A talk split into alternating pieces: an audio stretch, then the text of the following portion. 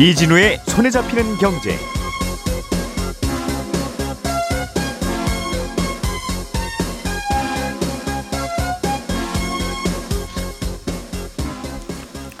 안녕하십니까, 이진우입니다. 과잉 생산된 쌀을 정부가 무조건 사들이도록 하는 내용을 담은 양곡관리법을 두고 여당과 야당이 강하게 부딪히고 있습니다.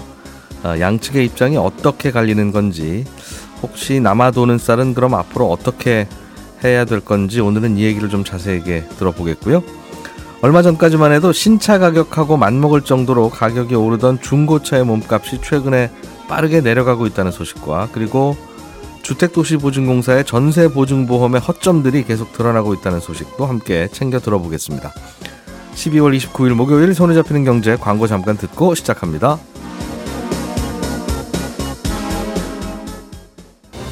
우리가 알던 사실, 그 너머를 날카롭게 들여다봅니다. 평일 아침 7시 5분 김종배의 시선집중.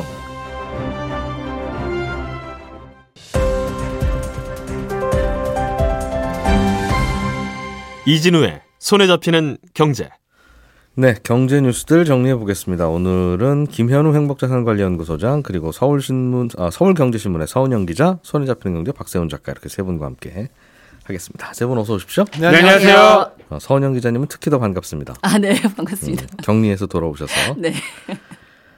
서 기자님이 준비한 핫한 소식부터 그래서 먼저 들으려고 하는데, 양곡관리법이라는 법을 좀 바꾸자 국회에서 그러고 있는 건가 봐요. 핵심 내용을 들어보면, 쌀이 넘쳐나서 쌀값이 떨어지면 정부가 지금까지는 쌀값을 좀 올리기 위해서 노력한다였는데, 네, 안 돼. 예, 쌀값을 어느 기준까지는 반드시 맞추기 위해서, 네, 정부가 의무적으로 쌀을 사들여라. 그러니까 농민들의 소득을 좀 더 안정적으로 보장해라, 뭐 이런 내용인가 봐요. 네, 맞습니다. 말씀하신 내용을 핵심 골자로 하는 양곡관리법 개정안이 어제 열린 농림축산식품해양수산위원회에서 본회의 부의안으로 의결이 됐습니다. 네. 이 법 개정의 드라이브를 걸고 있는 건 더불어민주당인데, 상임위에서 더민주당이 지금 가반을 차지하고 있잖아요. 게다가 이제 국회 전체 의석수로도 가반을 보유하고 있으니까 현재로서는 국회 본회의에 상정돼서 통과될 가능성도 높은 상황입니다. 물론 대통령 거부권 행사로 잡음이 이어질 가능성도 높지, 만 이 법 개정 저지하기는 좀 힘들어 보이는 상황인데요. 양곡관리법은 워낙 정부 여당과 야당이 첨예하게 대립한 쟁점 법안입니다. 말씀하신 대로 민주당이 고치려고 하는 이번 개정안의 핵심 내용은 이제 쌀값 하락을 막기 위해서 정부가 쌀을 격리할 수 있다. 그러니까 살 수 있다, 이렇게 돼 있는 현행법을 격리할 수도, 네, 있고 안 할 수도, 그렇죠, 있는. 그렇죠. 근데 네, 사야만 한다, 격리해야 한다, 이렇게 고치는 겁니다. 예. 격리라는 말이 좀 굉장히 와닿지가 않으실 수 있는데, 코로나 환자 격리하는. 네, 그렇죠. 근데 좀 비슷합니다, 개념은. 그러니까 지금도 쌀값 폭락 조짐이 보인다. 그러면 이제 정부가 쌀을 사들여서 더 이상 가격에 영향을 미치지 못하도록 아예 묶어두는 조치를 취하거든요. 지금은 초과 생산량이 어느 정도를 사들일지 언제 살지 정부가 판단해서 살 수도 있고 안 살 수도 있고. 예. 뭐 그런데 지금 개정안이 통과되면 일정 조건을 만족하면 자동으로 무조건 사들여야 되는 걸로 바뀌는 겁니다. 그 주가가 어느 정도 떨어지면 무조건 회사에서 자사주 사러 들어가듯이, 네네, 쌀도 그렇게 해라. 그렇습니다. 라고 하는 게 법을 바꾸자는 쪽의 주장이군요. 네. 지금도 하기는 하죠, 그렇게. 네, 맞아요. 그런데 이걸 왜 꼭 의무화해야 하는 거냐, 많은 분들이 좀 의문을 가지실 것 같긴 해요. 근데 예, 최근 3년간의 이제 쌀값 급등한 상황을 한번 말씀드려보면 이제 이게 필요한지 아닌지 좀 판단을 해보실 수 있을 것 같기도 한데요. 2020년에 이 작황이 안 좋아서 쌀 생산량이 확 줄었었습니다. 근데 코로나19로 모처럼 집밥 열풍도 불고 쌀값도 이제 크게 뛰었는데, 예, 그러면서 이제 쌀 재배 면적도 20년 만에 처음으로 조금 늘었습니다. 아, 쌀값이 올라가니까 몇 년, 네, 전부터 또 논농사 많이 지으셨군요. 그렇습니다. 그런데 이게 작년에 기상 상황이 참 좋았습니다. 게다가 올해도 뭐 좋다고 하는데, 예, 결과는 유례없는 풍년으로 이어졌고 이 평년 생산량을 크게 뛰어넘는 쌀 388만 톤이 생산이 된 겁니다. 그런데 아시다시피 우리나라 쌀 소비량 계속 줄고 있잖아요. 예. 이제 밥을 예전만큼 안 먹죠. 그래서 작년에 이제 361만 톤, 올해 예상 수요가 347만 톤. 그러니까, 예, 계산해 보면 얼추 40만 톤 정도가 남는 상황인데 10% 정도가 남네요. 그렇죠. 그런데 문제는 우리나라 WTO 협 협정 때문에 매년 의무적으로 40만 톤 또 수입을 해야 됩니다. 이게 옛날에 우리나라 쌀 시장 개방 안 하는 조건으로 네, 맞아요. 그 대신 무조건 의무 수입 밖에 40만 톤 정도. 그렇습니다. 그렇게 해서 의무 수입되고 있는 쌀이죠. 맞아요. 그래서 이게 공급이 계속해서 수요를 넘어서는 상황인데 심지어 이렇게 작황이 좋을 때는 훨씬 공급이 남아돌게 되는 상황이 되는 겁니다.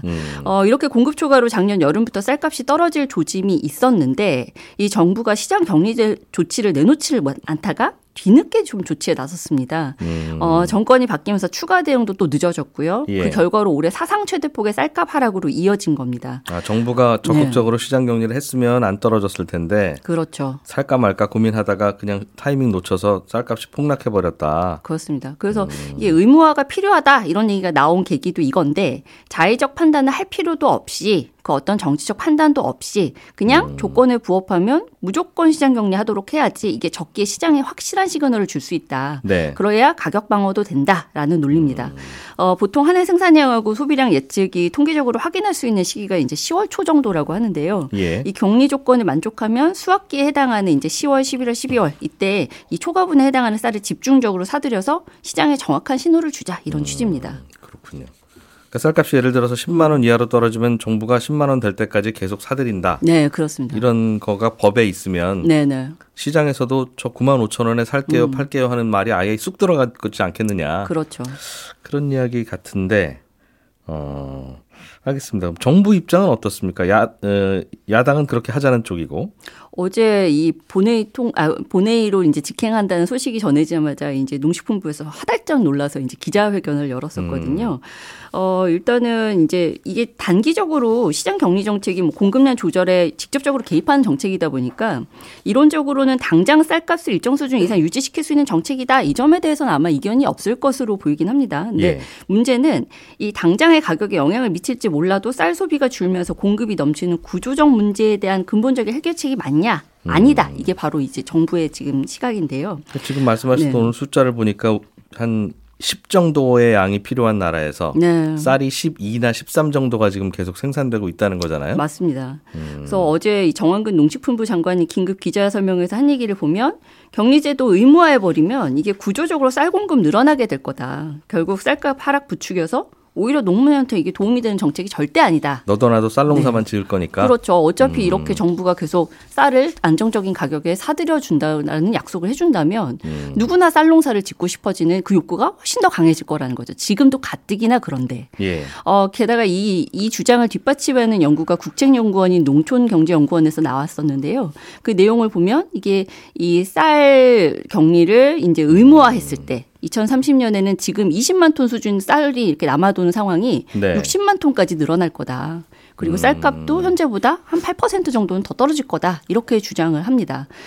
쌀 시장 격리를 의무화할 경우에 또 매년 연평균 한 1조 원 정도가 드러난다고 추산을 했는데 이 같은 네. 연구 결과에서 아무래도 지금 우리나라가 쌀 중심의 이 농업 구조를 바꿔야 될 지금 상황이잖아요. 근데 여기에 당연히 많은 재정이 투입이 돼야 되는 상황이고요. 그런데 여기에 투입돼야 될 재정이 쌀 사들인 데 들어갈 판이다. 이게 정부의 주장입니다. 그렇군요. 쌀이 남아서 어려운 상황은 이해가 되는데 그럴수록 쌀 농사를 적게 지어야지. 그렇다고 국민들이 쌀을 더 먹을 수는 없으니. 네. 그래야지 힘들다고 자꾸 이렇게 사들여서 쌀값을 유지하면 너도 나도 농민들은 쌀 농사만 지을 거고 이게 안정적으로 국가에서 사주는 쌀이 네. 얼마나 좋겠어요? 그렇죠. 그러면 쌀은 더 넘칠 거고 이렇게 계속 갈 수 있는 정책이냐 과연 이제 그런 반론이네요. 네, 뭐 엄밀히 말하면 사실 엄발의 오줌 누기식의 정책이 아닐까라는 의문이 많은 분들 드실 것 같아요. 저 역시도 사실 좀 그런 점이 좀 의문이 드는 부분도 있고요. 근데 쌀 소비량 줄어드는 거 뻔히 아는데 왜 계속 쌀을 많이 생산하느냐 예. 이것도 좀 이해가 안 가잖아요. 근데 실제로 이 최근 10년 사이에 쌀 소비량이 20% 정도 줄었는데 벼재배 면적이 한 14% 정도 줄었습니다. 뭐 줄었다면 줄어든 건데 문제는 이게 기계화로 단위 면적당 생산량은 늘어나고 있는 상황이라는 거죠. 네. 그 사이에 이제 정부가 쌀 농가에만 주던 직불금도 뭐 논밭에 다 줄게 뭐 이렇게 공익 직불금 제도도 도입하고 뭐 밭작물 뭐 재배하도록 계속 독려하는 제도도 만들어 보고 여러 가지 좀 해봤습니다만 예. 사실 이게 좀 효과를 발휘하는 게 좀 힘들었던 게 이제 반농사로 전환하라고 하면 이제 뭐 인건비도 많이 드는 문제도 있고요. 뭐 고령의 농업인이 뭐 쌀농사만 짓다가 갑자기 다른 작물 재배하라고 그러면 당연히 이제 어려움이 있겠죠. 게다가 이제 더 큰 문제는 이제 내가 나 더 이상 이제 쌀농사 돈이 안 돼가지고 이 밭을 이 논을 내가 처분하겠다라고 하면 이 용지 전용해가지고 판매하는 것도 사실 쉽지 않은 상황이라는 겁니다. 게다가 이제 쌀농사 대폭 줄이자, 뭐 시장 논리로 접근하자 이렇게만 말할 수도 없는 게 이게 식량 안보 차원에서 쌀은 일정 수준 이상 생산이 되도록 유지를 할 수밖에 없다는 거죠.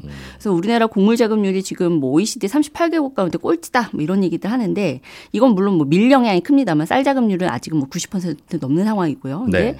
이게 계속 이렇게 쌀이 농사 지어봤자 적자인 상황이 계속 된다면 쌀농가들이 결국에는 기반이 무너질 거다. 그럼 누가 쌀농사 짓겠냐. 결국 우리 식량 안보 문제까지 이어질 수 있다라는 논리인 겁니다. 또 이쪽도 얘기는 또 되는 것 같네요. 그렇죠? 네. 이렇게 농민들이 자꾸 힘들면 쌀농사 안 질 거 아니냐 네. 한쪽과 그렇다고 하나도 안 힘들게 만들어드리면 다들 쌀농사 지을 거 아닙니까? 네. 중간에 어딘가에서 좀 만나면 좋은데 네. 그 답은 잘 안 보인다는 거죠? 그렇습니다. 쌀농사 말고 어차피 농민들을 지원해야 되는 게 현실이라면 쌀농사 짓는 농민만 도와준다고 하는 법이 나오니까 자꾸 쌀농사로만 갈 테니 네. 말씀하신 대로 쌀 아니라 다른 작물들도 보조금을 주는 걸로 하면 그쪽으로도 갈 텐데 네. 그거는 또 몇 년 해보다가 예산된다는 이유로 또 뺀 모양이에요. 맞아요. 그래서 이게 한정된 재정으로 뭔가 이제 정책을 실현하는데 이제 당연히 어려움이 있겠지만 예. 이게 방향성이라는 게 이제 계속 일관성 있게 뭐 가야 사실 이제 우리가 원하는 목표를 이룰 수가 있는 건데 지금으로서는 예. 이 쌀 관련된 정책은 좀 방향성을 알겠습니다. 많이 흔들리고 있는 게 아닌가. 야, 이것도 왜 네. 싸우는지는 이제 이해가 됐는데 답이 뭐냐고 물으면 참 모호하네요. 네, 네, 맞습니다. 알겠습니다. 김현우 소장의 의견은 잠시 후에 들어보도록 하고요. 박 작가님이 준비해오신 중고차 이야기 좀 넘어가서 들어보죠. 예, 중고차 가격이 계속 내리고 있어요. 얼마 전까지만 해도 연식 얼마 안 된 신차급 중고차들은 거의 신차 가격으로 거래가 될 정도로 중고차들의 인기가 높았고 그래서 가격도 올라가고 있었는데 여기 한 10월 정도부터 상황이 완전히 바뀌어서 중고차가 안 팔리고 그러면서 가격이 떨어지고 있습니다. 이게 재고 상황만 봐도 11월 말 기준으로 중고차 재고가 11만 대예요. 예. 이게 중고 매입해서 파는 사람들이 샀다가 안 팔린 게 11만 대라는 건데 작년하고 재작년 11월 말 기준으로 6만 대 정도였거든요. 3년 전 11월 말 기준으로는 2만 대 정도였습니다. 예. 그러니까 재고가 굉장히 많은 상황이죠. 재고가 많다는 건 가격이 떨어진다랑 같은 의미일 수도 있고요.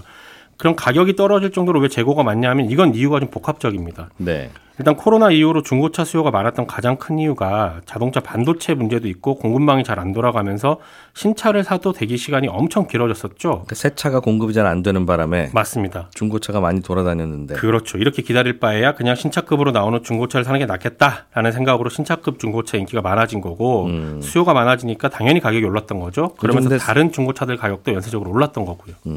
그렇군요. 근데 요즘 새 차들이 신청만 하면 이제 나온다면서요, 바로바로? 그렇습니다. 가장 큰 이유가 이제 금리 때문입니다. 요즘 이런저런 금리가 다 오르니까 자동차 살 때 빌리는 돈의 금리도 많이 올라갔거든요. 예. 연초만 해도 한 2, 3% 정도 하던 게 지금 10% 넘게 올라가 버리니까 신차 사는 사람들이 줄었습니다. 예. 아우, 이 이자 내고는 차 못 사겠다라는 거죠. 그리고 자동차 살 때는 이게 변동금리를 사는 게 아니라 계약하는 시점에 고정금리가 쭉 이어진다면서요? 네.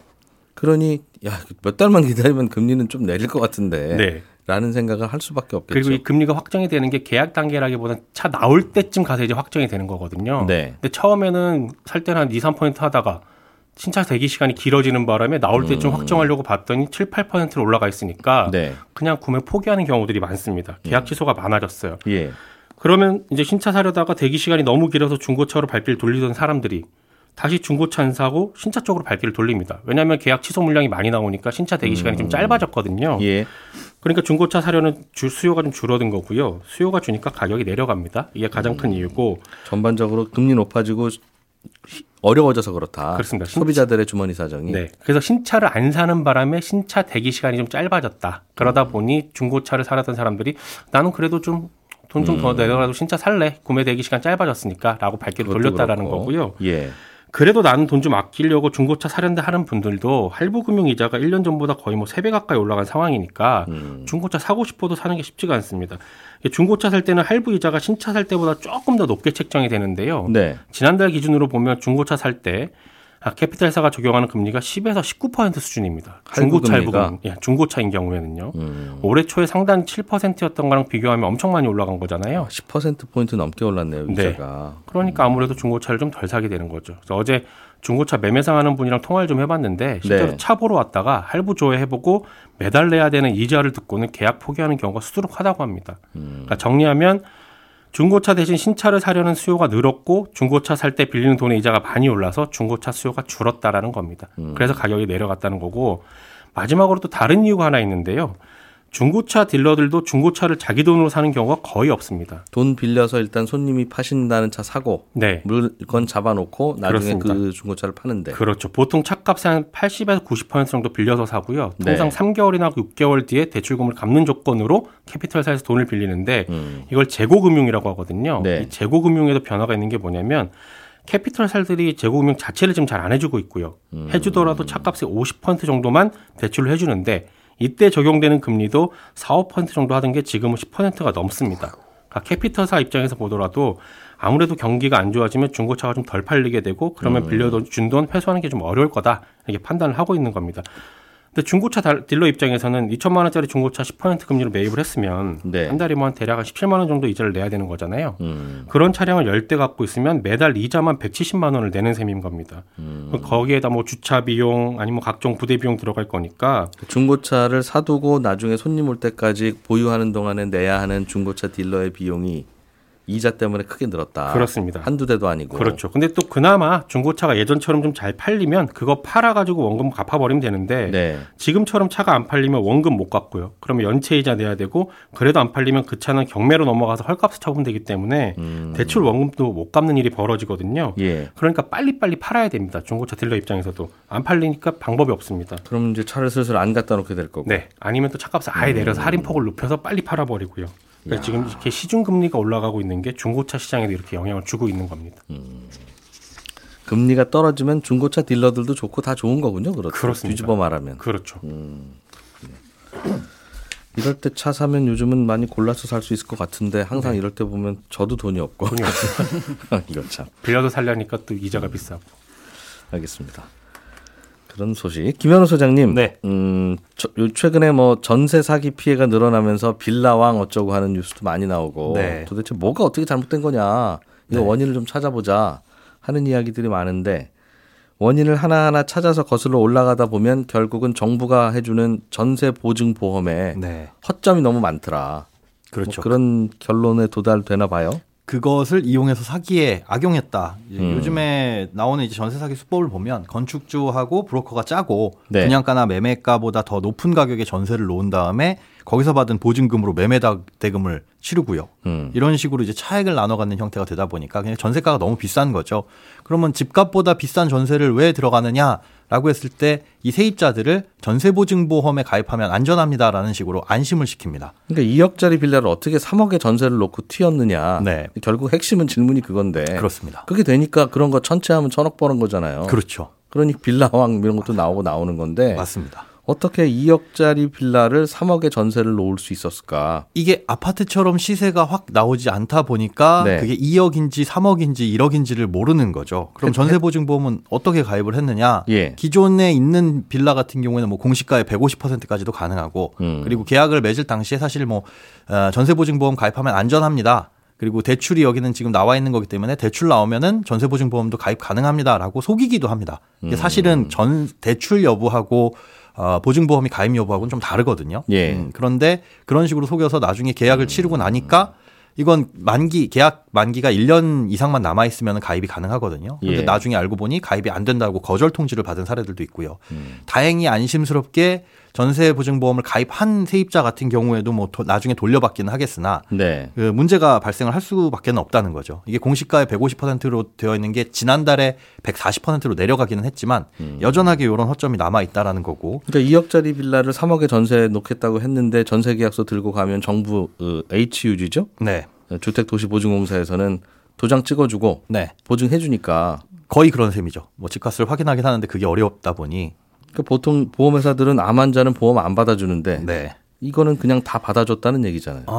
물론 이제 가입하는데 조건이 있습니다. 집값에서 선순위 대출 빼고 나머지를 100% 한도로 가입을 시켜주기는 하는데 그 핵심이 되는 게 집값을 제대로 알 수 없다 보니까 네. 집값보다 높은 전세계약이 체결되는 것 자체가 조금 이상하기도 하죠. 그런데 그런 부분에 있어서 꼼꼼하게 살폈으면 아이고 이건 안 됩니다 했을 텐데 네. 대개는 그때는 그럼 서민들은 전셋값 올라갔는데 어디 가서 살란 말이냐. 그렇죠. 라고 하면 밀려서 그냥 해줬다가 이런 일이 벌어진 전 거겠죠. 네. 뭐 매매 계약서도 있고 하니까요.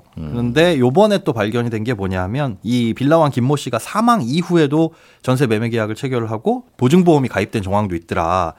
그러니까 임대업자였어요. 네. 주택임대 사업자였는데 보증보험 가입이 사실 의무잖아요. 그런데 7월 30일이 사망일자인데 8월에도 이 김모 씨 명의로 전세보증보험 가입 신청서에 전자서명이 된 게 확인이 돼서 사망한 사람이 가입하는 게 말이 되느냐 이런 얘기가 지금 나오고 보증보험이 있습니다. 네. 전세보증보험은 보통 세입자가 가입하지 않습니까? 임대업자는 의무이기 때문에 임대업자가 가입을 하는 경우도 있습니다. 임대사업자는 집주인이 가입하게 돼 있는데 그렇습니다. 빌라왕 이분이 돌아가신 다음에도 네. 이분이 집주인이라는 이유로 또 가입이 됐더라. 네, 가입이 됐습니다. 돌아가신 다음에 사망한 다음에 이게 가입이 됐으니 본인이 한 게 아닌 건 확실하죠. 확실한데 이게 빌라 사기의 원인은 아닙니다만 무슨 관리를 이렇게 해서 심지어 돌아가신 분도 가입할 수 있도록 했느냐. 그렇습니다. 이런 질문이겠죠. 그런 지적이 나오고 있는 거죠. 그러니까 배후라든가 아니면 뭐 공범이 있는 거 아니냐라는 의혹도 제기되고 있는데 문제는 그러면 어떻게 사망한 사람의 전자서명이 가능했느냐. 네. 사실 누군가 사망하게 되면 전자인증서나 공인인증서나 공동인증서가 자동으로 폐기되는 건 아닙니다. 이게 유가족들이 그 해당 발급한 기관이나 금융회사 아니면 상속인 금융거래조회 서비스 혹은 요즘에 나오는 안심상속 서비스 이런 것들이 있어요. 이걸 신청하게 되면 자동으로 그 즉시 정지가 됩니다. 근데 신청하지 않으면 일일이 찾아가서 그런 것들을 정지시켜야 되는데 사망신고를 했다고 해가지고 이 자동으로 되는 건 행정공동망 이용해가지고 포함되는 뭐 국세청이라든가 국민연금, 자동차 소유 내역 이런 것들만 조회가 되거든요. 예. 불편하기 때문에 이걸 일반인들은 한꺼번에 조회 신청을 하는데 누락하게 되면은 사실상 인증기관에서는 사망 사실을 알 수가 없고 그 공인증서도 그대로 사용이 가능한 상태라는 거죠. 그러니까 우리나라는 유족이 사망 신고를 해도 네. 어떤 기관에는 이분 사망했습니다라는 정보가 자동으로 가고 그렇죠. 어떤 기관에는 안 가고 네. 이 주택도시보증공사에는 안 갔다는 얘기고요. 안 가고 전자서명을 할 수 있는 전자서명서 발급한 기관에서도 모르고 있었으니까 누군가 대신 비밀번호만 알면은 이런 것들이 가입이 가능했었다라는 겁니다. 이건 어디 전산망에 다 가도록 하면 왜 안 될까요? 전부 다 그래서 늘리고는 있는데 신청했을 때만 되게끔 하고 있고 이게 아마 자동으로 하게 되면 약간의 불편함이라든가 피해가 발생할 수도 있어서 그런 것 아닌가 싶습니다. 그렇군요. 예, 손에 잡히는 경제는 여기서 마무리하고 저는 11시 5분에 돌아오는 손에 잡히는 경제 플러스에서 다시 인사드리겠습니다. 이진우였습니다. 고맙습니다.